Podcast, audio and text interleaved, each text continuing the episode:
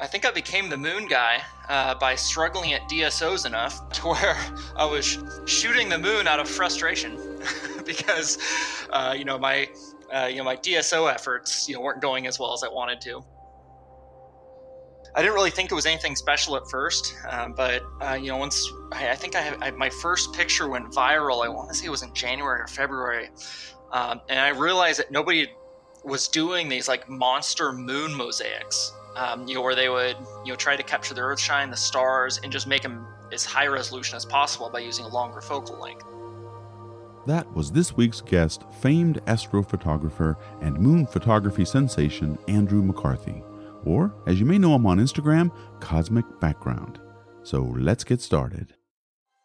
Hello, everyone, and welcome to Space Junk, a weekly podcast dedicated to the amazing hobby of amateur astronomy. Each week, we'll bring you interesting and fun discussions with an eye towards providing you with the latest information and advice on the tools, gadgets, software, and techniques for maximizing your enjoyment of the night sky.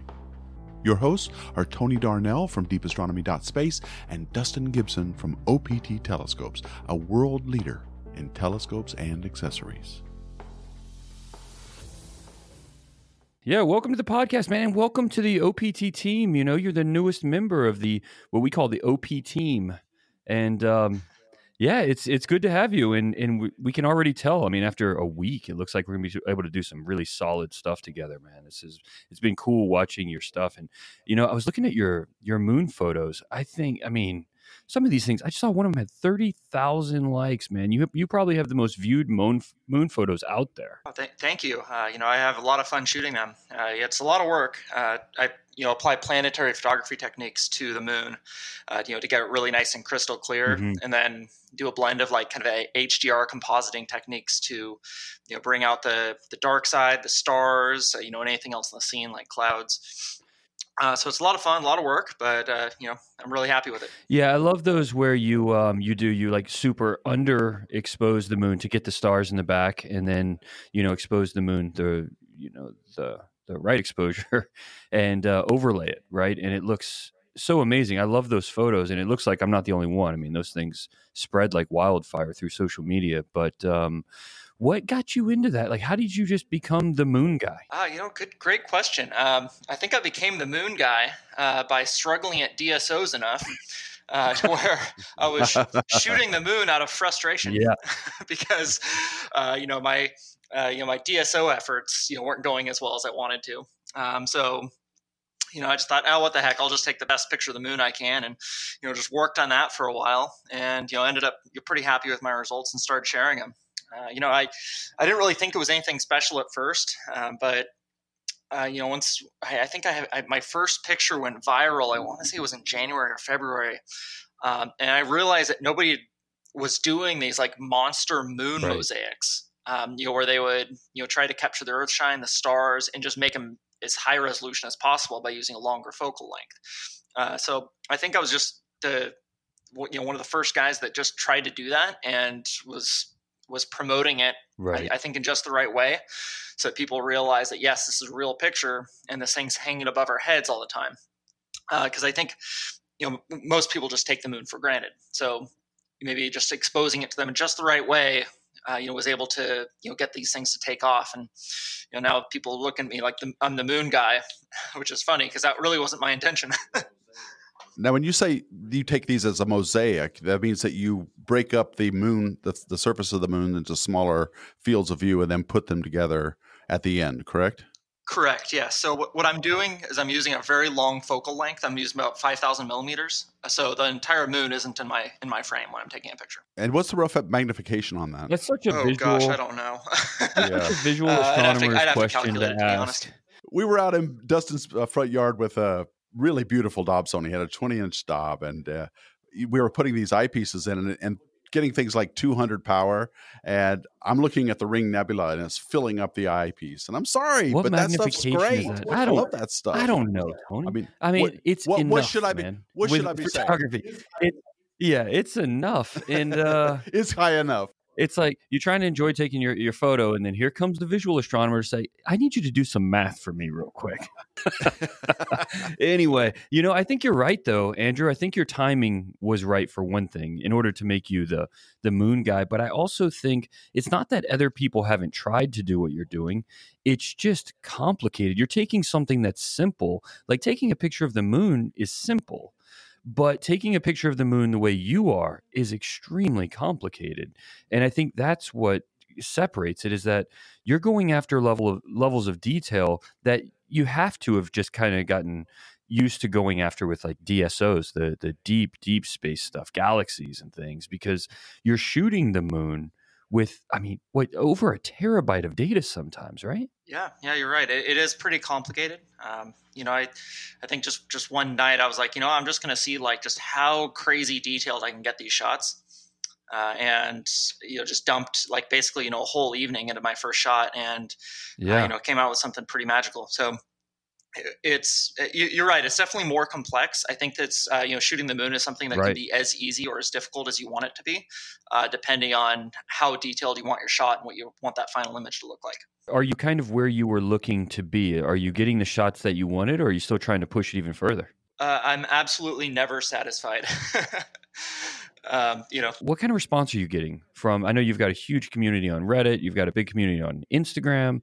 What what's the response? What are you getting in comments and things from people about those shots? Uh, you know, people uh, people make a lot of you know the, the same jokes like you know where where's the flag, where's the moon lander, uh, but you know I'm also getting a lot of great feedback like wow this is the best picture I've ever seen. And um, you know like th- this is you know what I wish I was able to take a picture of you know when I'm pulling out my iPhone um, you know, it's that's you know the kind of feedback that I really look for because you know it inspires people to know these kinds of pictures are possible. Uh, you know, if you just have the right experience and the right gear. Can we get a sense of your process? How do you go about doing these mosaics of the moon? Absolutely. So, what I do to create these mosaics is, um, you know, I start by, of course, setting up my scope. I attach, uh, you know, whatever camera I'm going to be using uh, which I actually use a blend of three cameras right now just to make things complicated. Uh, I use uh, a uh, an ASI 224MC, which is actually a planetary camera, a, uh, a ASI 1600 mm, and a Sony A7 II.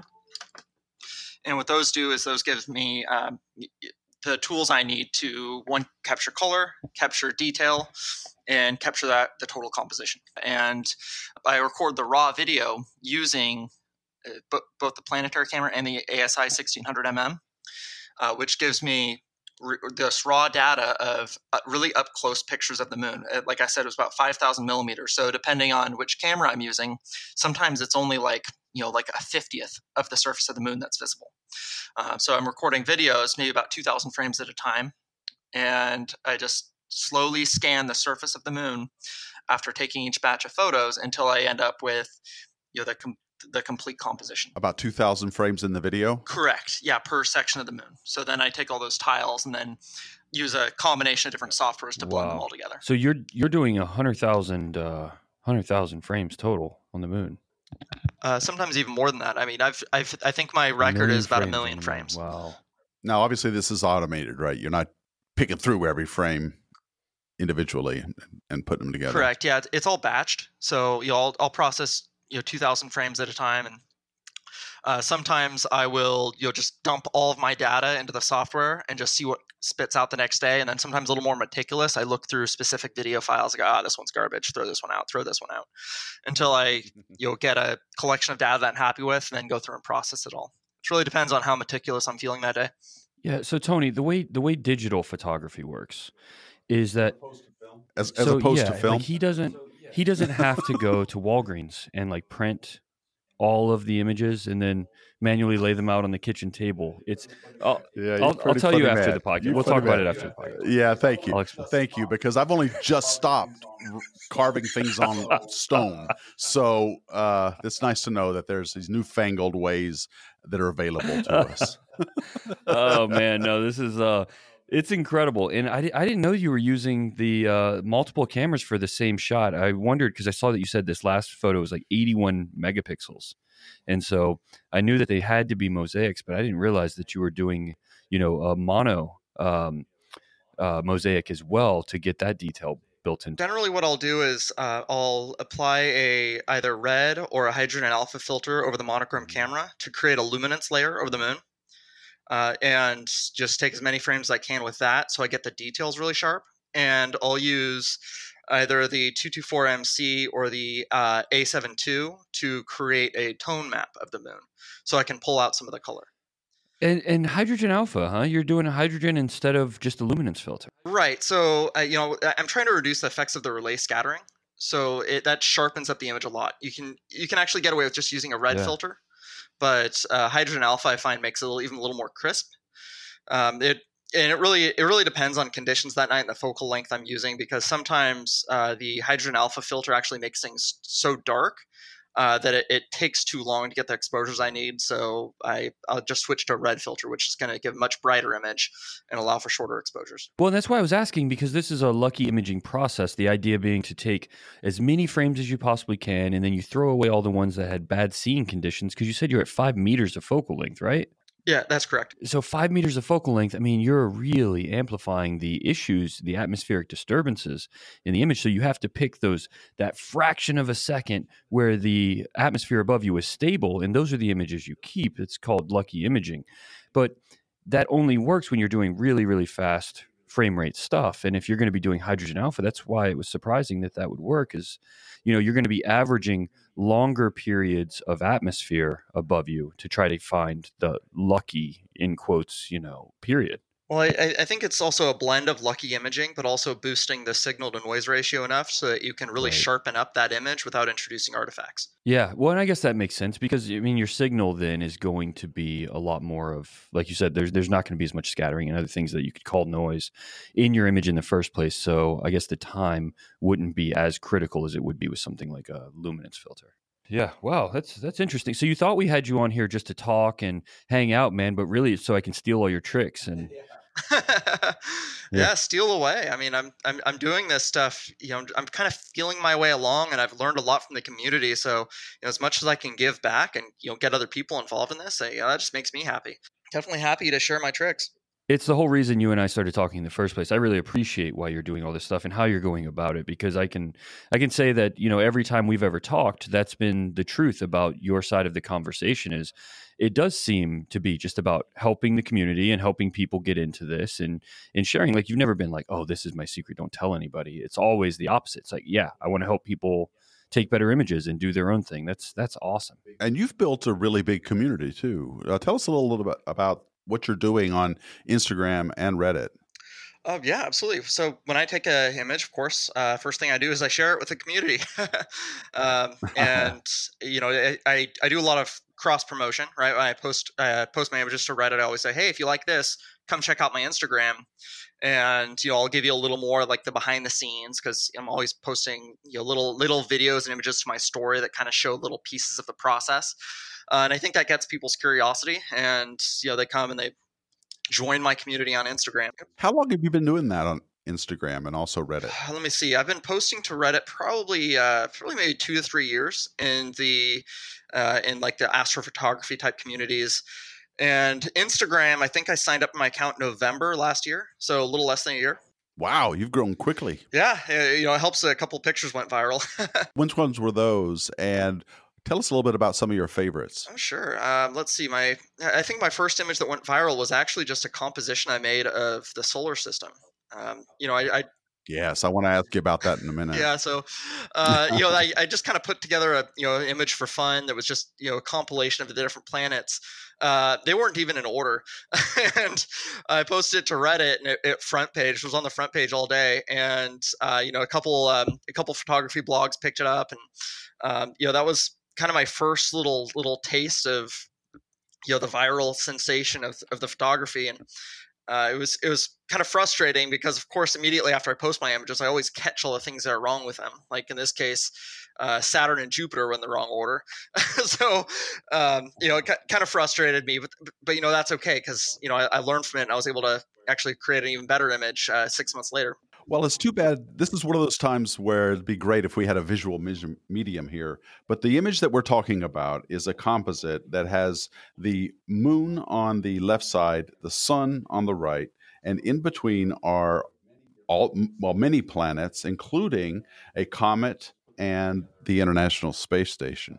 So these are a composite of many different subjects that you've taken, and you just put them all together after you've gotten the images of Saturn, for example, and, and Jupiter and things like that, right? Correct. Yeah, this was when I first started, uh, you know, playing around with planetary imaging. Um, I got a little planetary camera and attached it to my Dobsonian, uh, and you know had some time spending you know shooting Jupiter, shooting Mars, shooting Saturn. Uh, they weren't you know exceptional photos either. You know they were what you'd expect from a beginner learning how to use a, a a planetary camera at 1200 millimeters.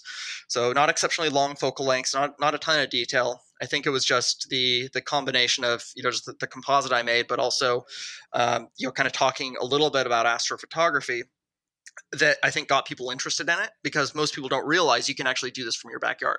How did you get the ISS? Well, uh, that's that's a lot of fun actually. Um, you you attach a video camera to a Dobsonian, and you simply track it as it moves up the sky while you're recording frames. Uh, and then you can throw that into okay. pre-processing software. They'll scan the frames for an object, and it'll pull out the frames with the ISS in it. You know, if you're lucky, maybe you get like you know maybe 500 frames of the ISS in it, and uh, you can pick your favorites and end up with some pretty cool images.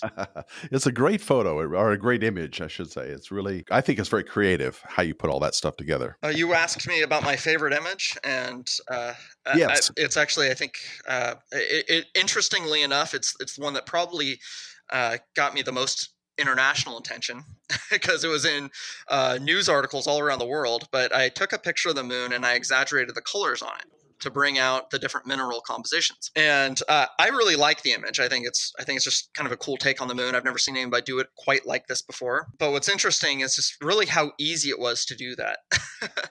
um, you know, just boost the saturation and you know, kind of got me a lot of global attention. How many filters were in that image?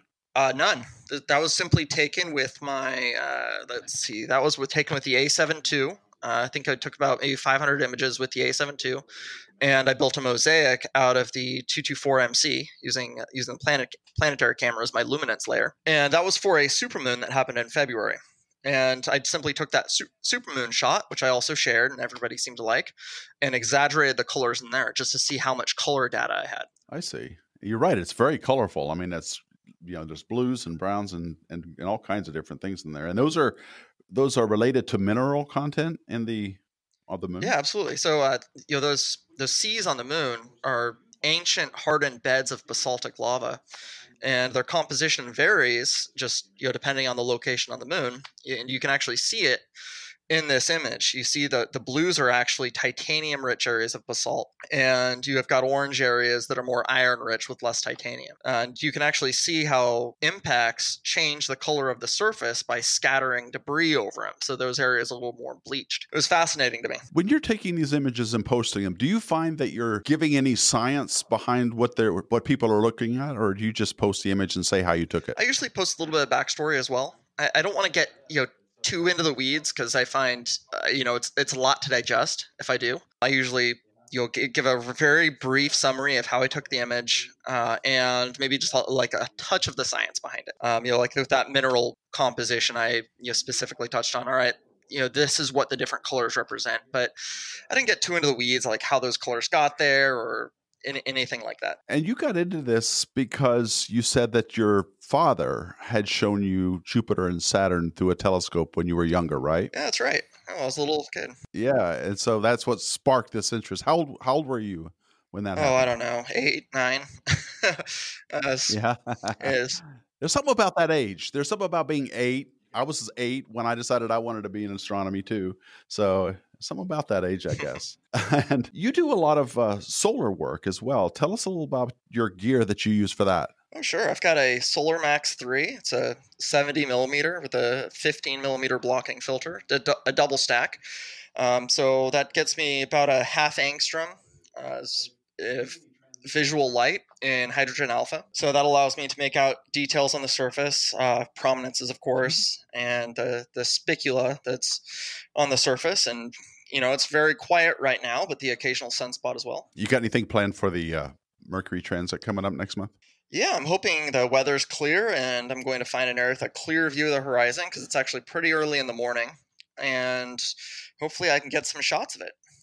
won't look like much because it's a little speck, but uh, you know, at least uh, maybe get a nice animation of the transit as it moves across would be cool. That's what I want to do too. Yeah, I wanted to. I've, I've seen many transits and I've visually observed them, but I haven't captured them in any kind of complete video way. I want to do that. Oh yeah, yeah, it's a great opportunity, definitely. You know, we will. Mm-hmm. We unfortunately won't get a Venus transit for quite a while, but I know uh, the Mercury Mercury will do the trick. Andrew, you get a lot of um, you do a lot of uh, DSO imaging as well. You know, nebulae, galaxies, these things. Uh, it's such a different type of photography. Uh, how did how have you kind of bridged that gap? How did you? I mean, is it is it? Do you? Well, I guess the first question is: Do you feel like it's very different? I feel like they're almost two completely different hobbies. Yeah, I agree. It's it's very different. Uh, you know, shooting shooting planets and the moon is on one spectrum, shooting solar is on another, and then DSOs is just a completely different animal. Um, you know, as I mentioned earlier, DSOs were kind of my passion. It's actually what got me into this, and you know, I'm still I'm still fighting with it. It's you know, it's quite a challenge. Uh, you know, learning how to you know, not of course just get really good data on a target, but also, you know, get uh, the right results in post processing as well. So it's definitely very different, um, and it takes a completely different skill set, in my opinion. And do you think of you think of the two, the DSO imaging is more difficult? I would I would say that planetary is more difficult. Uh, it's it's hard to say. Um, I think DSO imaging takes more patience um, than planetary because planetary you can go out there and spend five minutes uh, if your scope's set up already. You can just record a quick video of the planet, come back inside, and spend a little bit of time processing, and actually have a pretty decent result conditions have to be just right. And you have to know what you're doing, of course, getting the right focus and everything. But um, you know, DSOs isn't like that. You know, you have to spend, you know, in some cases, days trained on a target. You have to make sure that your equipment's operating properly, and um, then in post processing, it could be days as well getting that final image. Of course, I'm talking about when you're shooting narrow band, you know, some of the more advanced stuff. It's actually quite simple if you take a simple approach in dark skies with you know just mm-hmm. a DSLR on a tracker, and you can actually get some great nebula shots that way as well. Yeah, I, I, generally so especially narrowband, I'll spend two to three weeks on a single image, you know, but it's two to three weeks of the same thing, and so it doesn't feel like it's getting the data isn't challenging as long as everything's set up properly. But what I always found with uh, with planetary that that kind of steered me away from doing it uh, regularly was that I guess I guess I should clarify because it wasn't, it's not that it's more challenging. It's just more challenging to produce an image that I was happy with. I feel like I could get an image of Saturn, but getting these like super sharp images that I see from the best out there, the, the Damian Peaches of the world, that's what I was after. And I just felt like, man, you have to, everything has to happen so fast. Because, like you said, you get the whole image in two to five minutes. Everything has to happen so fast, and focus is so incredibly critical. And if anything goes wrong, or if the night just doesn't have perfect seeing conditions, you know, it's very, very challenging. And then, even where we are, we're 33 degrees latitude. This stuff is still fairly low on the horizon. So it just felt like a lot of the cards were stacked against me with planetary trying to get these these top level images whereas with DSO, I mean, they're everywhere. They are everywhere. You can always find something up that's in a great spot of the sky and that you can go after. Well, you guys, both of you are imagers. You need to do something for me. I need to know. Dustin just got through saying that he thinks that the planetary portion is really hard to get the detail. So many things have to happen. But I've heard stories of you guys going out, turning on your telescope, getting the camera set up, and then going to bed so come on, how hard can it be? so my question to you guys is this: How much time is devoted to processing these images and or and taking the images? It sounds to be like taking them as an automated process, whether you're using um, planetary stuff or deep sky stuff. Well, if you're set up for automation, it absolutely is automated. Uh, I, I, find I spend most of my evenings, uh, you know, maybe the first couple hours, really just getting the software to do what I want it to. uh, but I'm, you know, still, you know, I'm I'm fairly new to automation. I think I, you know, I took my first automated image maybe three weeks ago, so uh, you know, I'm still, you know, figuring out the configuration part of it. But definitely, once you get it established, you know, there, there's astrophotographers that literally just click a button and go to bed. Yeah, that's how I have the. So I do it both ways. I have the observatories that I run. That um, I mean, I log into them. I click the targets I want. I select how many filters, and it will it'll go through all of the targets all night. Go back each night after to the same exact spot. Run all my filters for me. Refocus every hour. All that stuff. You know, so it's fully automated to where I just tell it what to do. I go to sleep and I wake up, and then there's there's beautiful data. But I, I feel a little bit, and I know I shouldn't say this because I, I don't like when other people say it, but I feel a little bit removed from the process because of how simple. You know, the, the challenging part with the observatories is getting them set up in the first place. It's making all the decisions that go into an automated observatory. And there are a lot of things. I mean, my first one that I built, I mean, it took a year and a half to get it the way I wanted it to work, a year and a half of constant tinkering. But then you know there's there's something to be said for the system that actually tony you saw yesterday. I keep several systems in my garage all the time and um, i love the process of setting that up outside and being with it and even though i mean i'm sitting there and i'm not the one like i'm not having to turn the focuser manually or anything because it's still software driven. I'm going through each exposure and i'm seeing it come in. It's almost like fishing right? Like you throw out a 30 minute exposure and you're waiting. You can see that countdown timer and then right as it comes in, it's exciting every single time to see what you got. And um, having to do it manually, it's it, there's a very it's a very rewarding process because there there is a lot that can go wrong with the observatories. It's going to do what it does every single time, and I don't really have to worry about anything. But manually, I'm sitting out there and it's like, man, a car drives by or anything can go wrong at any at any time, and you're just facing a lot of challenges. It's very rewarding when you finish an image of you know two or three nights and you you got there. And it's not as certain at the beginning that you will get there. But isn't it true that when you say manually taking an image you're still setting it up you're polar aligning and you're turning on all your equipment and and your software getting your objects centered but then you just say take image no there are so many things. There's not an imager in the world that would tell you that this isn't a uh, labor of love I mean, it takes yeah. work.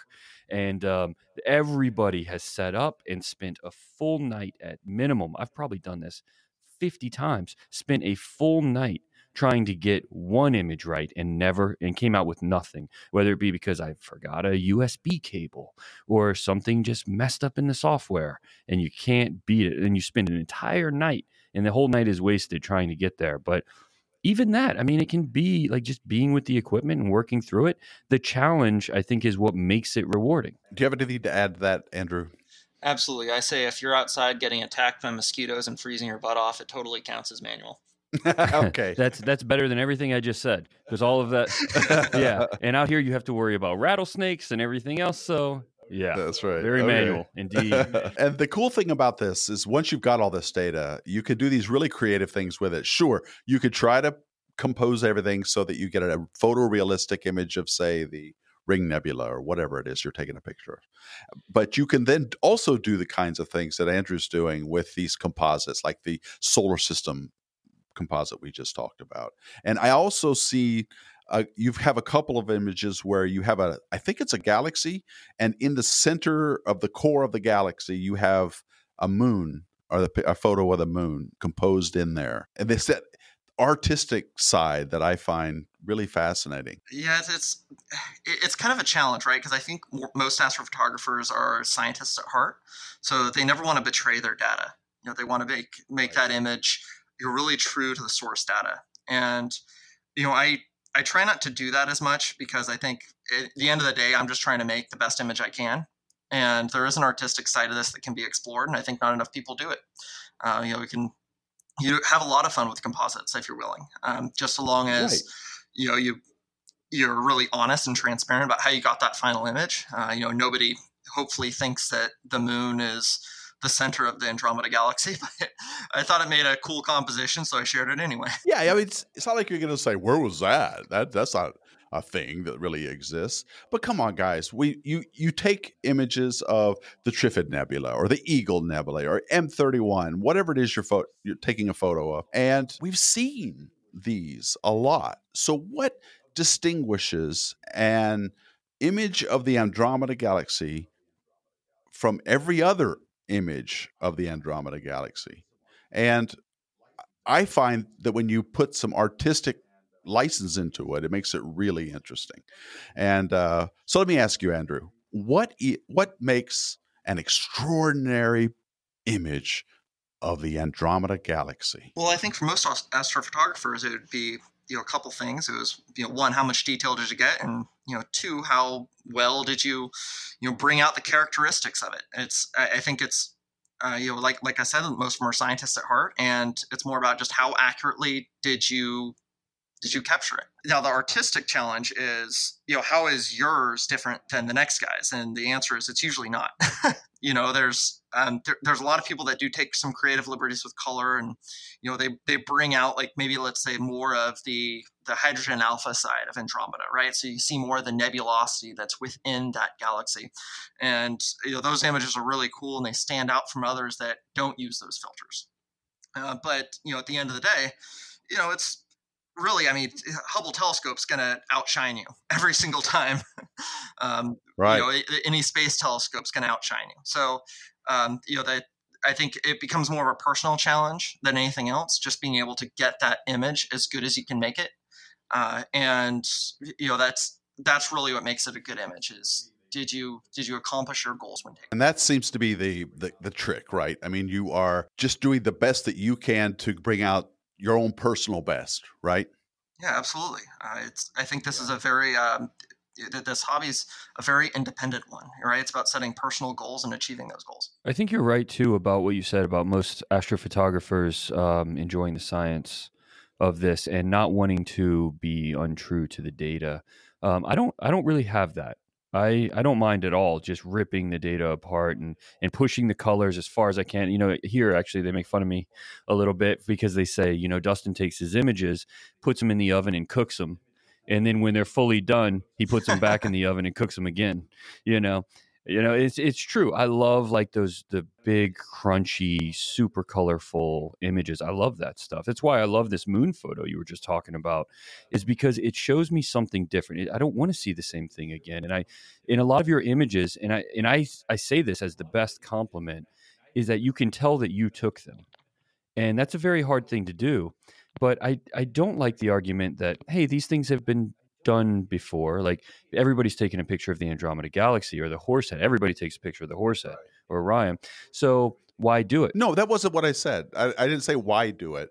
It's just what distinguishes all of these images from each other. I think it's like any artistic process, though. It's like like there have been a billion times that a painter sat down at a white canvas and started their process. And I just think that you're going to come out with something different. And even if the differences are subtle, which a lot of times they're not, you know, you can look at a lot of different photographers, Andrew's one of them, and say, like, yep, I, I know his work. I can tell this is his work, especially the moon stuff. It's like, man, you know exactly who that came from. Um, but I think that's the, that's the whole point of all of this, and I think that's why this hobby is so magnetic for you know hyper intelligent people is because it's like it's the challenge. It is really really difficult to do in the first place. And then beyond that you know just photography in general is difficult to do in the first place.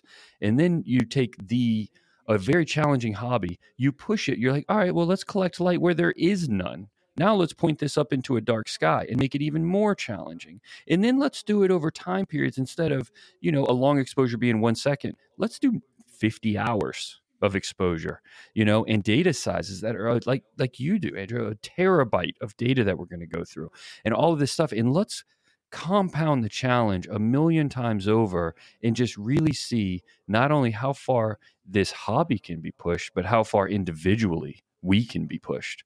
All right, I think that's what this hobby does. Andrew, do you have anything to add, or no? You know, I think I think he's uh, he, you know pretty much nailed it. You know, one thing I yeah. have noticed about Dustin's images is you know they definitely have a unique characteristic to them that I haven't seen in as many other astrophotographers. So you can you know really tell you know he he embeds his artistic footprint into every single one of them. I think there are two frontiers here in as in amateur imaging. And one of them is what we were just talking about this sort of bringing out the composition or the detail of whatever it is you're imaging in a certain way uh, and pushing the boundaries of things artistically. That's one frontier. Another is using the same amateur equipment to get some science done right can you can you identify the types of stars in these various galaxies when you are lucky enough to capture something like a type 1a su- supernova in a distant galaxy uh, amateurs can contribute to that and uh, getting light curves of variable stars and and just reducing the error bars for astronomers for all kinds of science that they're doing. Those are two areas that I'm really excited about with imaging. The taking of a composed image of an object is something that sort of hones those skills and I see that as a as a sort of a gateway into doing some of these other frontiers. At least that's what I've been thinking lately. And I don't know, I'd, I'd like to get your thought on that, uh, Andrew. Do you consider doing any types of science with your imaging? Um, yeah, absolutely. I, you know, I think there's that scientific side that's, uh, you know, really driven me to this hobby to begin with. Uh, and you know the artistic side just kind of came out as a natural consequence of that. Um, you know, like for example, looking for exoplanets. That's something that people can do from their backyard. A lot of people don't realize you can point a DSLR straight up and you'll get the you know measure those the brightness of, of variable stars of and figure out when these transits are happening. Uh, and there's science like that that's really fascinating. I think um, it really brings home a lot of what you know these scientists are doing uh, that just seems so you know, far removed from our day-to-day life. And you can actually do this incredible science from your backyard.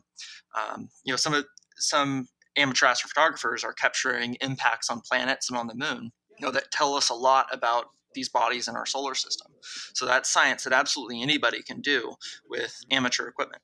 Yeah the off the shelf stuff is getting so good and so accurate that things that people couldn't even dream of are possible now. Like what you said, you know, these uh, detecting exoplanets and getting light curves around other stars and stuff like that. I think that's just a, a frontier that's just going to explode over time. And OPT has a pro section that exists in large part because the standard astronomy imaging equipment now has gotten so good that pros are using it uh, and buying it for their universities and research organizations.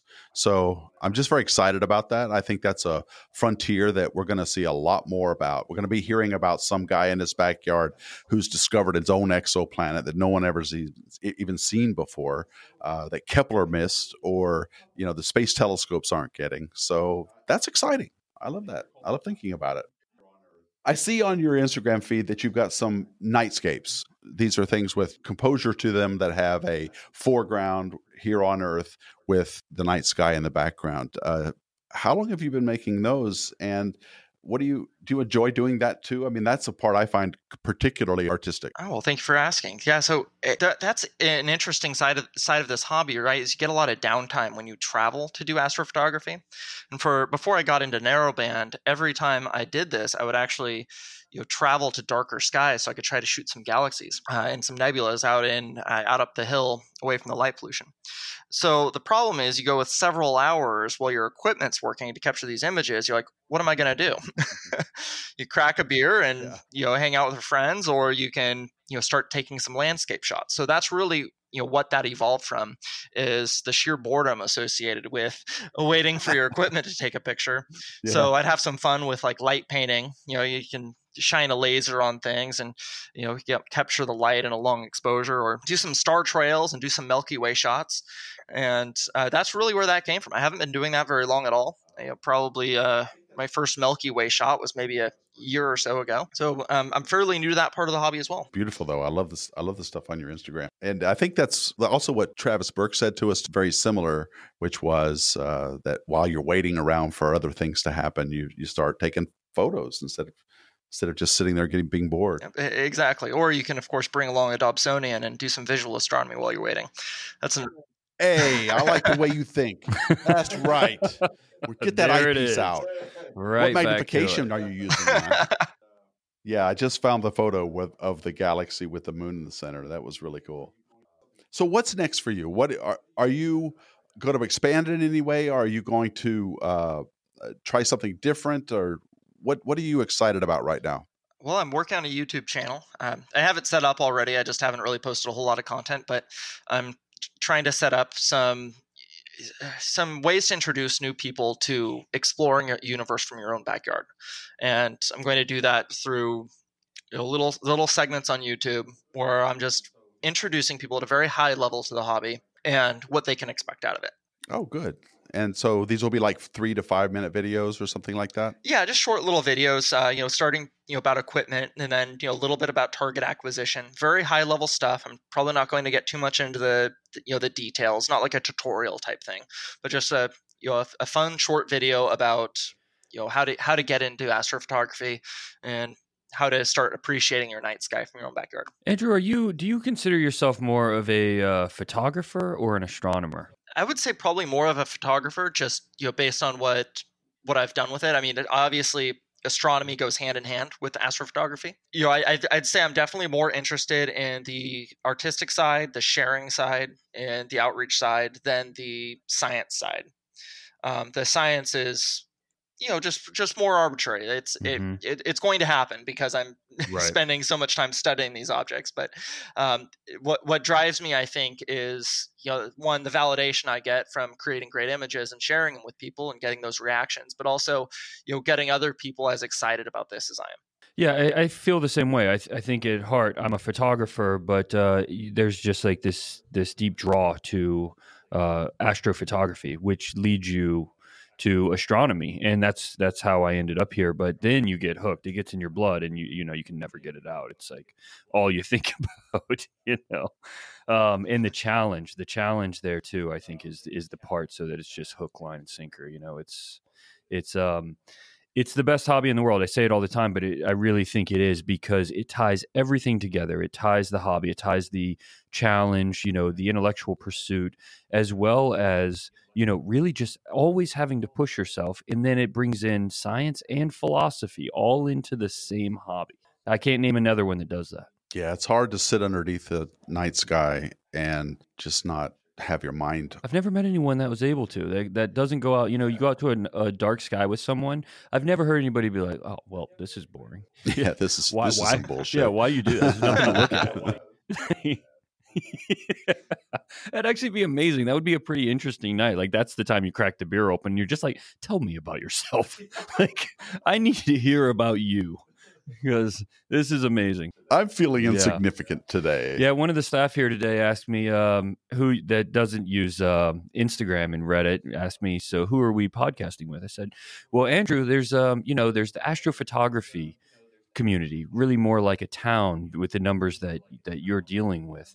I said, you know, I think Andrew is the mayor of Reddit astrophotography. That town. If that's a town, I think you're the mayor, Andrew. Oh, I don't know about that. you know, there's a lot more talented people, uh, you know, on, that contribute to Reddit. You know, they, if you look at the astrophotography subreddit, the astronomy subreddit, I mean, some of the images shared, they're just absolutely phenomenal. You know, people pouring dozens of hours into images and yeah. have incredible processing skills. I think that what sets me apart is maybe just the marketing side of it. I'm more of a self promoter than they are. Uh, and uh, which I guess you know is how you know politicians rise to become mayors anyway. So maybe you're absolutely right, but um, but yeah, I, I I try not to uh, you know see myself as some exceptional astrophotographer because I'm really not. Um, you know, I think I've just simply found a niche and I've been able to exploit it. What's it like to be on Reddit? Oh, well, it's just it's just a big forum. I mean, uh, once you uh, once your links start to get a lot of attention, though, it's it, it, it can get pretty crazy. Like I have thousands of messages in in an hour. It's it can get very crazy. I think you meant more than your question really led to, right? Like like that that question is so basic. You meant like what's it like to be on Reddit in this way, right? Not not like what's it like to log into Reddit. All right, all right. Andrew, what's it like oh, to be okay. on Instagram? No, that's not what I meant. I did I I guess what I meant What is what does as that feel like when you hit that login button? A more collaborative place to be uh, because when you post on eh, Instagram, people see your images, they like them, and they they they tell you leave comments on them. But Reddit is a little bit different as a platform, and I'm trying to get a sense of what is astronomy like on Reddit. That's where my question was coming. Well, so Instagram, you have a predictable community size, right? Because you have your followers. Uh, and then, of course, you've got hashtags that sometimes bring outside people in. With Reddit, it's different because when you're when you're sharing something there, it's all outsiders, and that's I think why I've taken to it so much. is because you know the, the people that are interacting with your content don't just don't see this every day so you're able to get a large audience that you know potentially doesn't even know astrophotography even exists and uh, you know get get in touch with more of those types of people see that's what i was getting at so this is a place where you can be where it's not all about the astronomy bubble. You're not posting pictures to the same people over and over again who take their own pictures and also share, although there is an element of that. But you're getting people who would never ordinarily see this stuff. Exactly. Yep. Once you hit the front page of Reddit, you're you're getting in front of millions of people that don't necessarily subscribe to these you know space and astronomy subreddits. So you're able to introduce the hobby to so many more people. No, this has been a blast, man.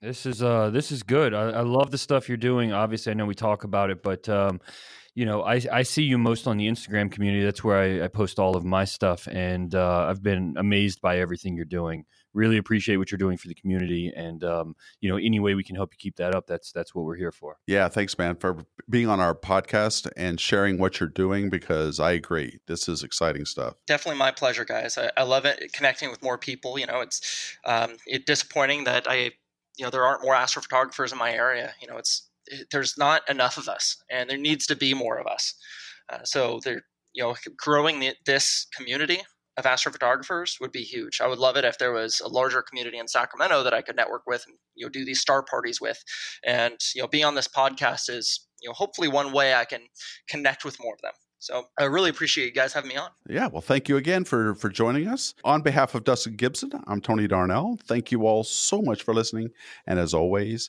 keep looking up. Space Junk is produced by Deep Astronomy and sponsored by OPT Telescopes in Carlsbad, California. Please visit our website at spacejunkpodcast.com. Also, please send any questions and comments or ideas for new episodes to spacejunk at deepastronomy.com.